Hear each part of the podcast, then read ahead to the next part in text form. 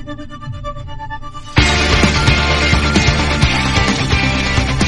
ever get the feeling that everything in America is completely fucked up?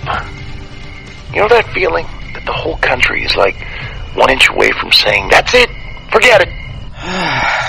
yeah, that sounds about right. In fact, personal show problem and first world problem even worse. Last night I realized I was gonna make a fake ad for this show. And then I realized that was 11 days ago. That was for last Monday and I never did it. For the 1776 commission, you know? Play on words for the Pepsi slogan, because we talked about Pepsi, the choice of a racist nation. And it just completely slipped my mind because this show and every, how many other outrages have there been since then? So many. Anyway, I'm Robert. I'm Sarah. Uh, and we're here to talk, I guess, about Pump Up the Volume. Uh, minutes 37 to 40. Which were a total mess. Which were total, they're not a, they're not a total mess, but there is very little going on. In fact, it's good that we're doing this four minutes at a time because you know what happens in the first minute of this segment? Mark crosses the street, walks into a postal center, puts on sunglasses, and I don't think he'd even opened his box yet at the end of the first minute. I was like, oh my god. But There's- you do get some cool things because you get to see those late 80s cars. One of them looked just like that 90 Toyota Corolla that we had forever.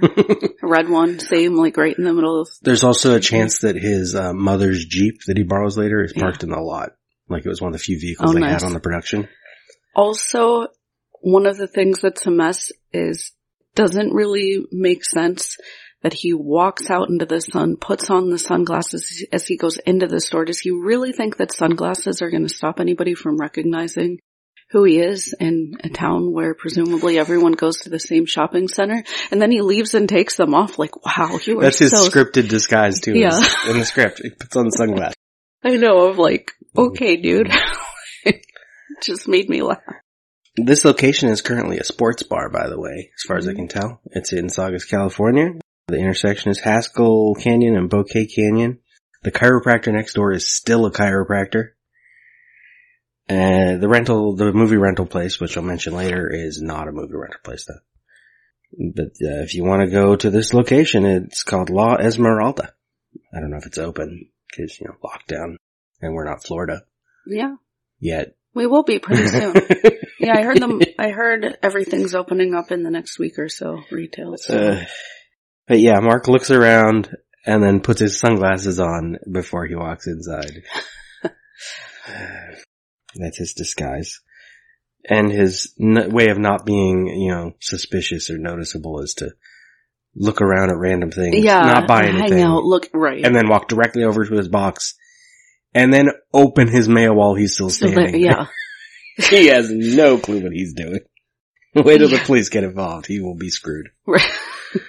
and then, His box, by the way, really quick, mhm. is F1, not 2710.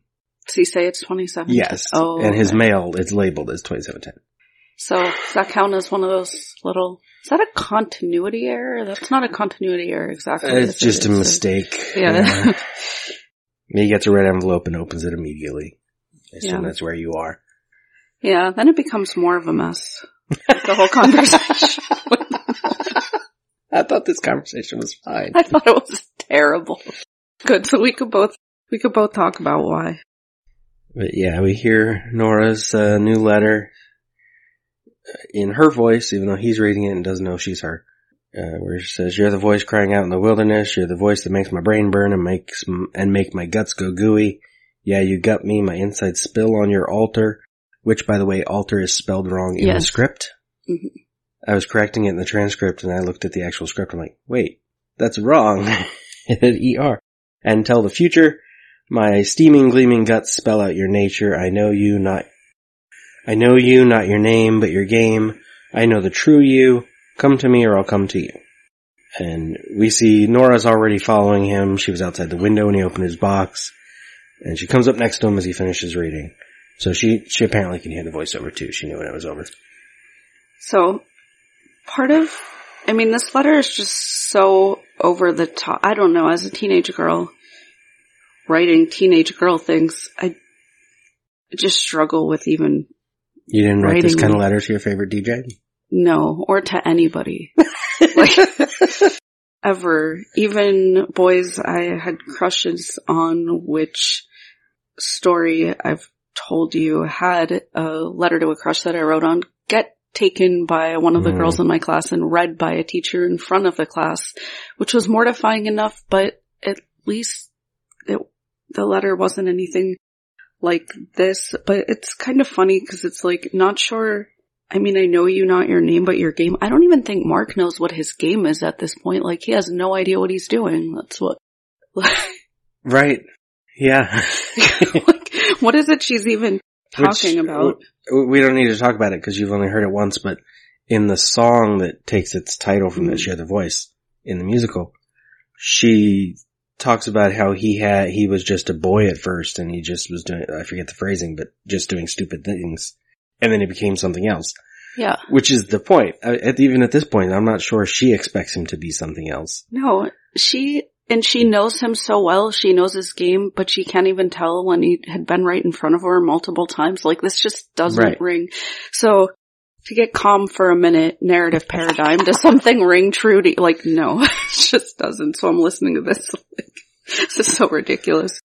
But it also seems like, well, I guess that's not fair. Cause she doesn't necessarily know that Malcolm died yet. I'm like, her reaction's kind of No, she mentions it. Okay. Right, right. It's not your fault she gets that. So she knows. We don't know how she Mal- knows, but she knows. Yeah. Maybe she saw him walking away sullenly and was like, what's going on? Asked some other student outside. Don't know. Yeah. So it seems like I realize he's reading the letter. She's not actually saying this in front of him, but her next reaction, like, so you are him. Don't worry. I'm not going to bust you. It's like, here's a guy who's leaving school after the person he was talking to just committed suicide. It seems like a very odd start to Yes. a conversation as well. Which so we don't know much about Nora yet. In a way, it paint it paints a very specific kind of bizarreness to her character, which might be consistent at least. I think It- it's, it's just weird, another. but I think it's consistent. no, I think it's just another terribly written female character. So, and it's really odd that she says, "Aren't you going to ask who I am?" I don't know. She sits two freaking seats away from him in English class. And she just introduced herself to him this morning. Yeah, Although depending on what she was just smoking in the art supply room.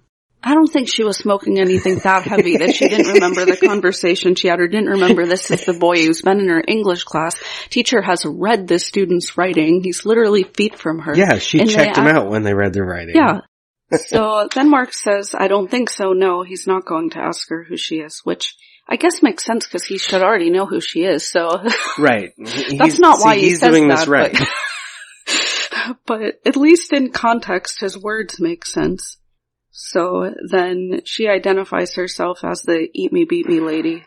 And now I'm I betting you're glad we didn't hear Oh that my letter. God. Because it would have been written poorly. Oh yeah.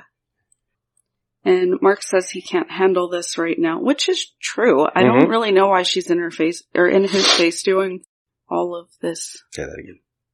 Which is true. I don't know why she's in his face doing all of this anyway right now. It doesn't make sense. I do feel like he would be more curious about her being the eat me beat me lady, but Maybe he's more attentive and he knows exactly who she is and what she's about. No. He pays attention in English I. I don't get that impression at all. He seems to not know what's going on with any of his That's true. guests. And there is kind of a repeated theme, which even comes up later in this segment, of him being terrified of women. hmm So, which is odd because apparently he talked to ones in New York all the time, but whatever, we won't get too far ahead. But now he's suddenly terrified of all the ones in Arizona, which doesn't make sense either. But But yeah, we'll get to that when the New York thing comes up. Um, I would just like to point out this movie just helped me discover, I, I, I don't think it's very good from the reviews, but a movie I had never even heard of called The Prince of Pennsylvania, P- Prince, The Prince of Pennsylvania, uh, starring Keanu Reeves and Fred Ward as a son who kidnaps his own father to try to get ransom money. And apparently it's a comedy. And they walk past the poster of it at the movie rental place. And the other posters, other than Critters, I didn't recognize, so probably some other obscure movies. Uh, she grabs the letter out of his hand, to prove she's her. She says, so you don't believe me. Uh, and then without unfolding it, reads the last line of it. Cause again, she memorizes her poetry writings. She handwrites it for the Yeah. first time ever.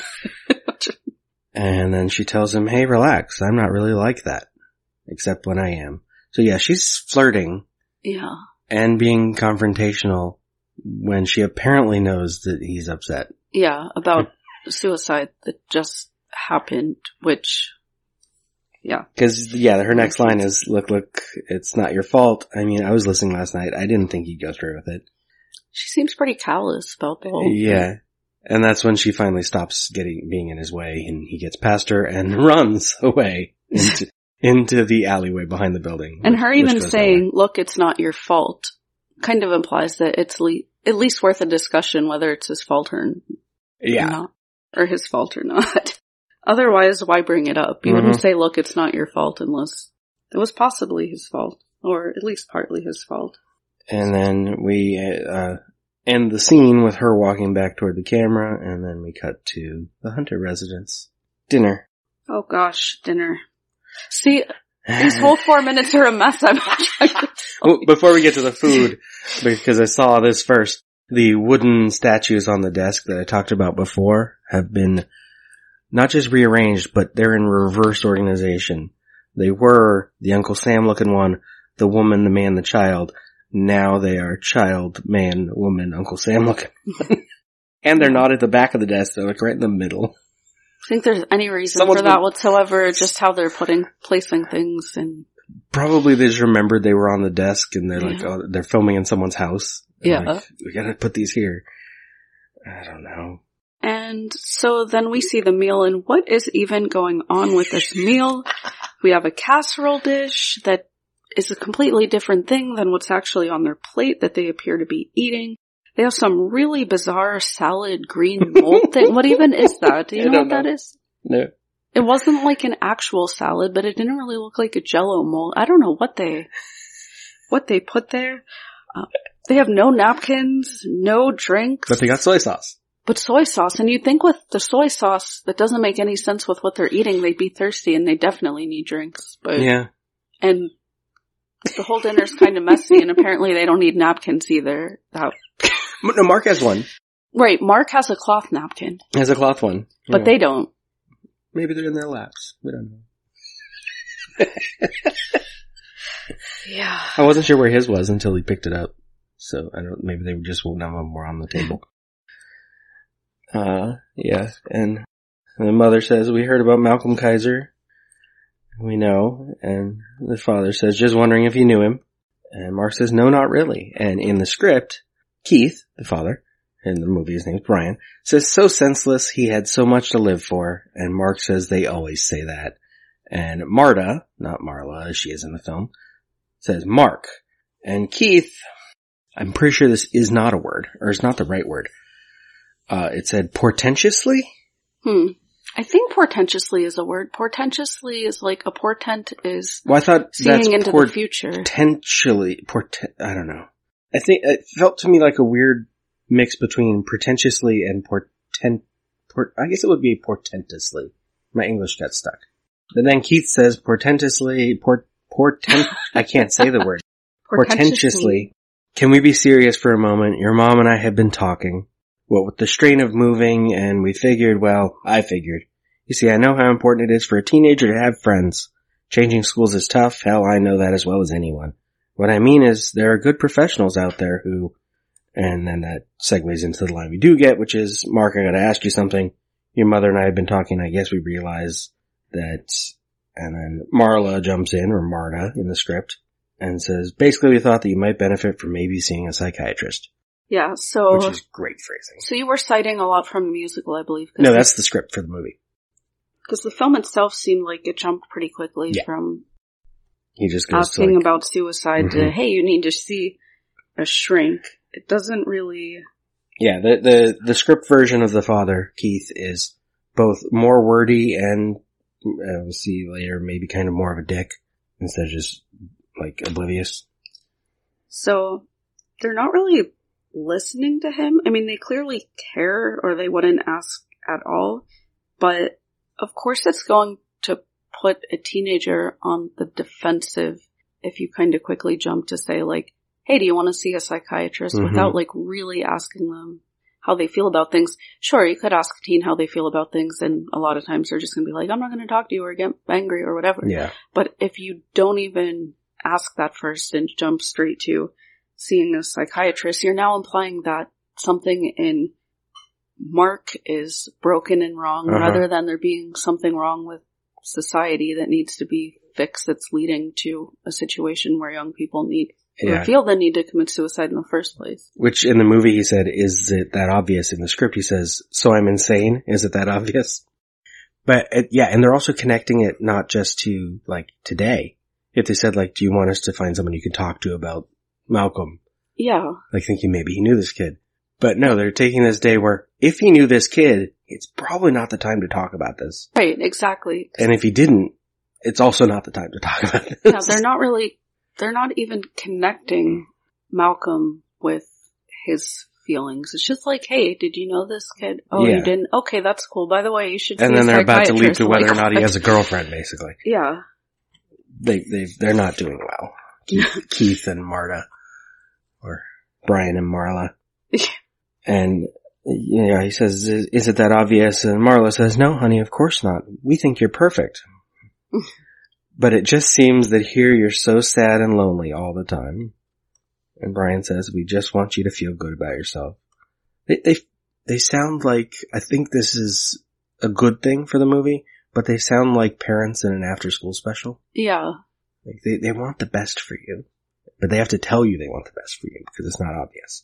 And part of this that's also having trouble ringing true is if he had friends in New York, now he suddenly adopted all of the nonverbal mannerisms of somebody who's essentially been so like our personalities don't change that much. Our No, the- schools might change. the only way, the only way their take on this makes actual sense is if in New York, yeah, he had a bunch of friends, but they were all a bunch of quiet, nerdy types like him.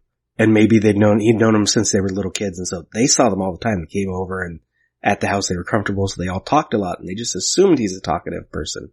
It's like they were blind to who he was before. This isn't just the change from moving. no. I mean, Arizona sucks, but I mean, a lot of times depression, anxiety, things like that do develop in teenagehood that wouldn't have happened yet in a smaller, in a younger child. It's the same thing with Malcolm. We don't know for sure if that was a Little League picture, but he easily could have been a Little League kid. Maybe he had friends, maybe he Mhm. was whatever. And then when we get to teenagehood, we start struggling and, de- and developing more anxiety and depression. And parents aren't necessarily the best at dealing with it. I don't know. When Marla says, have you ever just walked up to a girl here and said hi? Reminds me, I had a friend of mine who said that his sister told him that he should just stand on this street on Holly, in Hollywood that had a lot of people in it and just start approaching girls and just saying hi to them. And I was thinking, if he actually did that, he'd probably end up designated a creeper and having people fairly quickly. someone might hit him. Like, yeah, like this is not, I realize it's not the same as just like walking up to a girl here and saying hi, but I don't know, she just seems so out of touch with yeah, how, it's also like a deliberate irony because we saw him do that exactly. today. Yeah, he, he did. He just said hi So yes, he has. But when he responds, look, the girls here, they're different. I can't talk to them. It gives me kind of incelish vibes almost. Like, it's just, girls are scary. I can't talk to them and they're horrible and oh my god and I can't, Nora freaks me. I mean, I can kind of see why Nora freaks him out a little yeah, bit. She's, a really bit- weird, but she's a bit out. She's something. but I assume they also had preps, punks, every other type in New York, and I don't know how they'd be so different here in Arizona either. Like, there are only so many different archetypes of people, and it just, really though, it doesn't make any sense. So, I think it might just be a, a writing problem with this film in general. Hmm. Or Yeah. when you watch it, just an hour 40 straight, you don't notice some of these things as much as Or you don't, really with some of the characters, you don't the- care. Like, Yeah. parents aren't written that great. Oh well. They're not that important anyway. Yeah. So we can, we can look over it when we're watching at normal pace. There's a nice shot here though when they get to Marla saying, how are they different? We're at a wide shot that does not include Mark because he got it from the table. Yeah. So it's like he's not in the conversation anymore visually. And that's when his father decides to bring up the fact that he talked to the English teacher today. And Mark says in, uh, in the film, "Oh come on, Dad, please! It's creepy enough around here, there, without you snooping around." But the father continues. She says, "You've got a great promise as a writer, but that you're having trouble concentrating." Where did I put the lines? Oh, oh, I didn't put that because it was close enough. Okay. Uh, there's a great shot of Marla here because she doesn't seem impressed at all by this conversation anymore. She's over it. She knows Mark's walking away. It's done already. Stop talking. Yeah, and then you have Mark's line, which you liked and had a reference to Yes. Johnny here. So, So when is Johnny gonna concentrate, huh? Get happy, get a girlfriend, and then write a bestseller, huh? Which I thought the reference was even more specific to the 80s. Like when is Johnny gonna thing, but probably there were things that reference this. Is it seems to be a reference specifically to Rudolf Flesch's 1955 originally book, Why Johnny Can't Read and What You Can Do About It, which was a bestseller for 37 weeks. It was a critique of the trendy practice of teaching reading by sight. mm, And the flaw of this method, according to Flesch, was that it required brute force memorization with no theory behind it. Uh, Flesch advocated the revival of the phonics method, which meant you learn to sound out words yes. instead. But then, in 1973, Morris Kline wrote a similar titled book, Why Johnny Can't Add, which was about how he did, don't teach math right. And then Rudolf Flesch himself did a follow-up book in 81 called Why Johnny Still Can't Read, a new look at the scandal of our schools. And 96, that's actually after this movie, Mary Pesci wrote, Why Johnny Ain't Never Gonna Read, a challenge to the nation. And then the Johnny reference also had me thinking of Dalton Trumbo's Johnny Got His Gun, which is patriotic son goes to war and ends up basically have being completely mutilated in an explosion and really depressing. Most of you probably know the footage from the Metallica video. Right. Yeah, maybe one of the most depressing music videos of all time. Yes. Not the Oh, the book is worse. Yeah. I've never, uh, have I watched, I don't remember if I've seen the movie version. I think I watched it when I read the book. But that was after I saw the Metallica video, so I already knew it was going to be depressing. And this reference definitely seems purposeful since a lot of their theme in the film is this look at the education, hmm educational system. Yeah, the movie doesn't deal much with how people teach, but it does deal with how people run a school. Yes. And uh, Keith has a line here in the script where he says, I refuse to be treated like an idiot for worrying about you. And Mark tells him to leave him alone. Which, I don't, I don't know how to take that. Yeah. Then their conversation just escalates, but Mark's pretty checked out of it. He says, can't talk to you people and I certainly ain't gonna see a shrink. And what I like is when Brian or Keith, I feel like this could be confusing to people listening as you keep jumping back and forth out of character. Because in the names, script, in the script, he's Keith. In the film, he's, he's Mark's father. Who cares? But Brian in the film says, listen, Mark, everyone's got problems, not just you, but you ain't gonna solve them if you don't communicate them. And what I like about this is he's ironically saying this as he's ye- yelling and failing to communicate. Mm-hmm.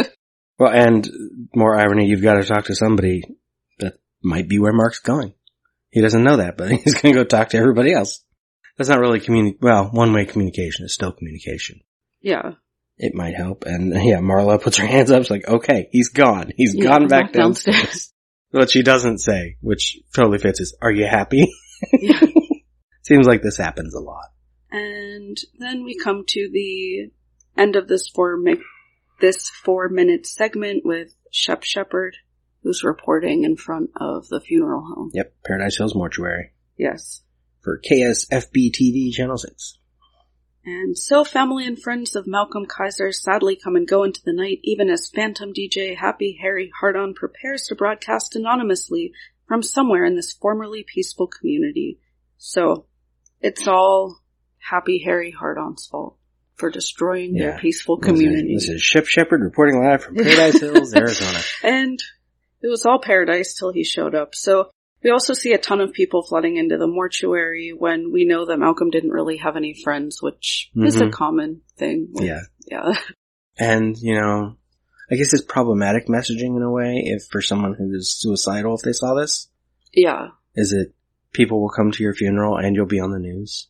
Exactly. That's part of what schools say they they're trying to avoid Yeah. when they don't address things as well as they should is that they don't want a situation where it's Well, not glorified exactly in the media. It's not even glorifying. We read we yeah. read a, a history article. It was the 1870s in Russia, where anytime a suicide was reported in a newspaper, there would be another suicide in the newspaper like two days later, and another one a few days. They'd get in clumps, and it wasn't that it was glorifying because it was just right. facts. Not, yeah. It was someone who is feeling down and suicidal sees this article and is like, it may, it suddenly, it makes more sense. Like that person went ahead and did it. I guess it's Yeah. okay. And yeah, reporting on it at the news on this local story, maybe not the best move, but we won't see where that goes until later because this segment's over. You can hear Life as a Playlist, my other show, which is a mix of social commentary, autobiography, and music, but heavy on the social and political commentary lately. You can also follow my Life as a Playlist accounts on social media. And speaking of death, and this week are the funeral scenes. Go listen to Two Minutes About Time. Very different kind of movie, uh, rom-com with time travel, but a lot of, uh, death and sadness and dealing with people's problems. Speak out! They can't stop you! Find your voice and use it! Keep this thing going! Pick a name, go on the air. Your life. Take charge of it. Do it! Try it! Try anything! Spill your guts out! Say shit and fuck a million times if you want to, but you decide! Just fill the air, steal it! Keep the air alive! Follow this show on Facebook, Twitter, and Instagram, Pump Up the Minute, or go to lemondrops.com for links to that show, this show, and many others. Talk hard!